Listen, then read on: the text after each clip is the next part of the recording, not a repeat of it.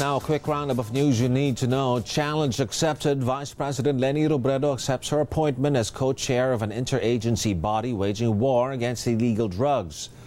A Senate committee that investigated the drug recycling scandal in the Philippine National Police recommends criminal charges against former police chief Oscar Albayalde and the so called ninja cops.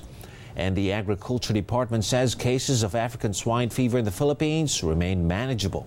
Those were the latest news alerts. I'm Ron Cruz. For more updates, subscribe to the ANC YouTube channel, like us on Facebook, and follow us on Twitter.